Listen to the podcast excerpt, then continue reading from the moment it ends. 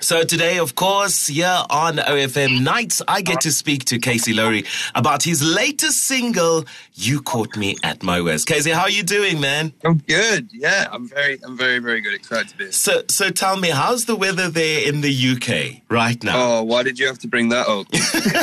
well, because I'm living in sunny so South bad. Africa, of course. It's so bad. It's so grey and miserable. Um, yeah, it's not good. It's not good at all. Though, listen, I wanna, I wanna get to start off with asking you. Firstly, you know, when you realize that music is the gift that you have and that you have a talent, but when was it that it dawned on you that you said that this is something that I have to pursue? This is something that I have to do and I have so much love and passion for it. When was that realization and what happened? If you can just give me an insight to that moment. I realised when I was really bad at everything else. I, was like, I was like, if I don't do music, there is no chance for me. There was no chance for you. I need to do music.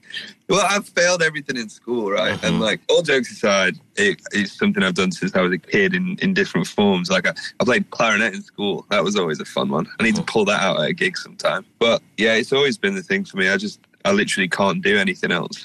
I'm, only built for this one yeah, thing. you, you built for this. Absolutely stunning. Now, before I get to the song You Caught Me at My Worst, I want to find out from you what's your obsession with Robbie Williams? Tell me that story. I've got so many obsessions with Robbie Williams.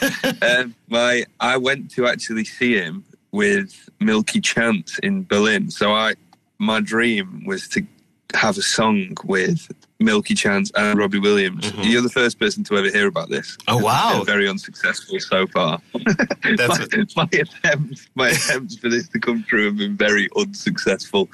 But um, I took Milky Chance, who they're amazing artists from Germany, um, to go and see him at the arena, and he was just incredible. Um, and since then, I've just been singing Angels in the shower every other day, and I'm trying to convince them to do a song with me. Well, I hope that he would listen to your messages and that he will definitely respond. I, I think that will be a great collaboration between the two of you. send, send them this uh, interview. I will definitely, I will definitely do. Now, Casey, I want to ask you this. Um, what was your dream for your career? And do you think you've achieved that thus far, you know, um, in, in what you have achieved already? I mean, you've, you've traveled the world, you've, you've been here in South Africa, and I want to ask you about that as well. How was that, you know, touring here in South Africa and seeing the response that people had towards your music and to your sound in particular? this this my South African journey is strange. It's a weird one, and it was completely at random. So I had a friend that I took on tour with me around Europe in hopes that I could get them some fans in Europe called Neon Dreams, Mhm. and then they invited me after going very viral in South Africa to come and support them in South Africa. But I didn't realize, and I turned up to these shows, and there were people singing my songs that I, I'd, I'd never dreamt of coming to South Africa, or like even to be honest with you, out of Europe. At that point, I'd still not really toured like heavily across the world. Yeah. So I turn up in South Africa, and to hear people singing my songs. Uh, in a completely different country was so crazy to the point where I came back and did my own stuff. Yeah. And then I, I thought I was having a little, um, I was trying to have my own little Rodriguez moment, but just to 100 people instead of. Instead of thousand. And then um, this one crazy thing happened. I turned up to um, playing Bloem for my first ever show, actually, What? in South Africa. In Bloemfontein. And um, yeah, it was crazy. It was my first show. I turned up, and the first thing I saw was the show was at a um, sheep market. So they Yeah. were selling sheep, and then and then the sheep left, and the gig happened, and so many people turned up, and it was so loud, and it was it was on a sheep market. It blew my mind. It was incredible, Yeah. and then that's how that South African gin started. But yeah, it was it was crazy. Absolutely beautiful, man. Now, so tell me your dream. Like, I, you know, I want to know what was your dream initially for your career? Do you think that you've achieved that, or is there still a few things that you want to achieve? And collaborations, of course, as, as you've mentioned, you want to work with Robbie Williams. But what's the dream for, for Casey Lowry? There's always going to be a few dreams that are unachievable. like not unachievable, unachievable is the wrong word, that will take me a long time. And then there's the dreams that I had of like making music for a living, which I'm finally achieving, which is awesome. I'm a big dreamer and I think there's a lot going on. One of which is Kirstenbosch. I am desperate to play Kirsten Bosch. Oh, yes. That's so beautiful. Whoa. Absolutely stunning. Now, I wanted to find out from you. Please tell me, how did you meet Walk Off the Earth? Like, what was that journey like? What was that? How did that collaboration and that communication take place? Where did you meet them?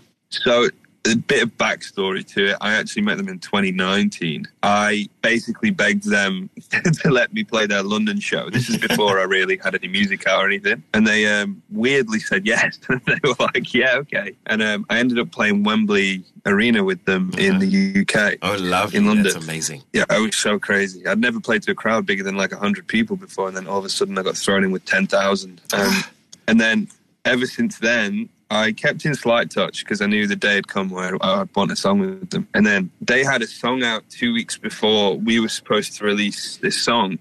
I had to really, really fight for this song to come out. And um, I basically put a, a, message out to all my fans on social media said, look, if we can get this song to a certain amount of streams or like, or pre-saves, I can't remember exactly how I did it, that I'm sure we could convince Walk Off the Earth to do this. And then they agreed to do it on 10,000 pre-saves and then we ended up getting that and they released they released it which is crazy. I can't believe we've got a song with walk off the earth imagine that. Absolutely stunning. So i want to find out from you also now in terms of you caught me at my worst where did you get the inspiration? What was going through your mind when you were pinning down those lyrics and creating the sound for this particular song? It's it's, uh, it's actually you caught me at my lowest What did I, I say? I did I say my worst? I, I apologize. I do apologize yeah. for that. I do apologize for that. you know what? I had it so bad with another song as well. It's called Blank Face, and everyone thought it was Blank Space because Taylor Swift just released that. don't worry, there's been a lot worse. Um, but it's it's essentially about cherishing those people that are there to catch you when you're not feeling so great. Mm-hmm. I think there's a lot of a talk around mental health right now, yeah. and um, that's awesome. And I'm glad people are speaking about it more. But I don't think there's much appreciation for those people that are there when you need them. Yes. Um, so this is this is just a sort of anthem for those people. Absolutely beautiful. In terms of what we can look forward to, what is Casey up to right now that we can look forward to and that people can tune into? Where can they catch you? You said you want to perform at Kirstenbosch, but are you coming to SA anytime soon? I leave SA and then get sad. So uh, my plan is to come back as much as possible. But I'm back in December this year, but that's just mainly for festivals. This is me trying to play to as many people as possible and spread the music and the, and the love of it. And then April, there is a headline tour happening, and one of the places I plan on playing is Bloem. So, um, so yeah. you're coming back to Bloem, blooming in Bloem. I love. I'm trying. That. Yes, I'm trying really hard. I'm just going to convince the uh, sheep sellers if I can play on the field. We're looking forward to that. Now, before I let you go, I just want to find out from you.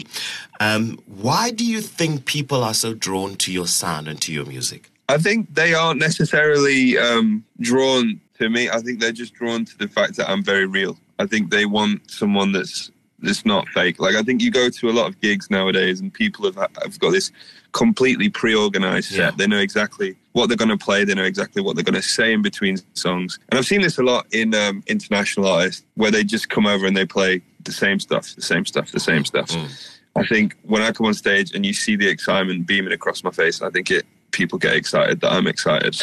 I think that's yeah. the majority of it.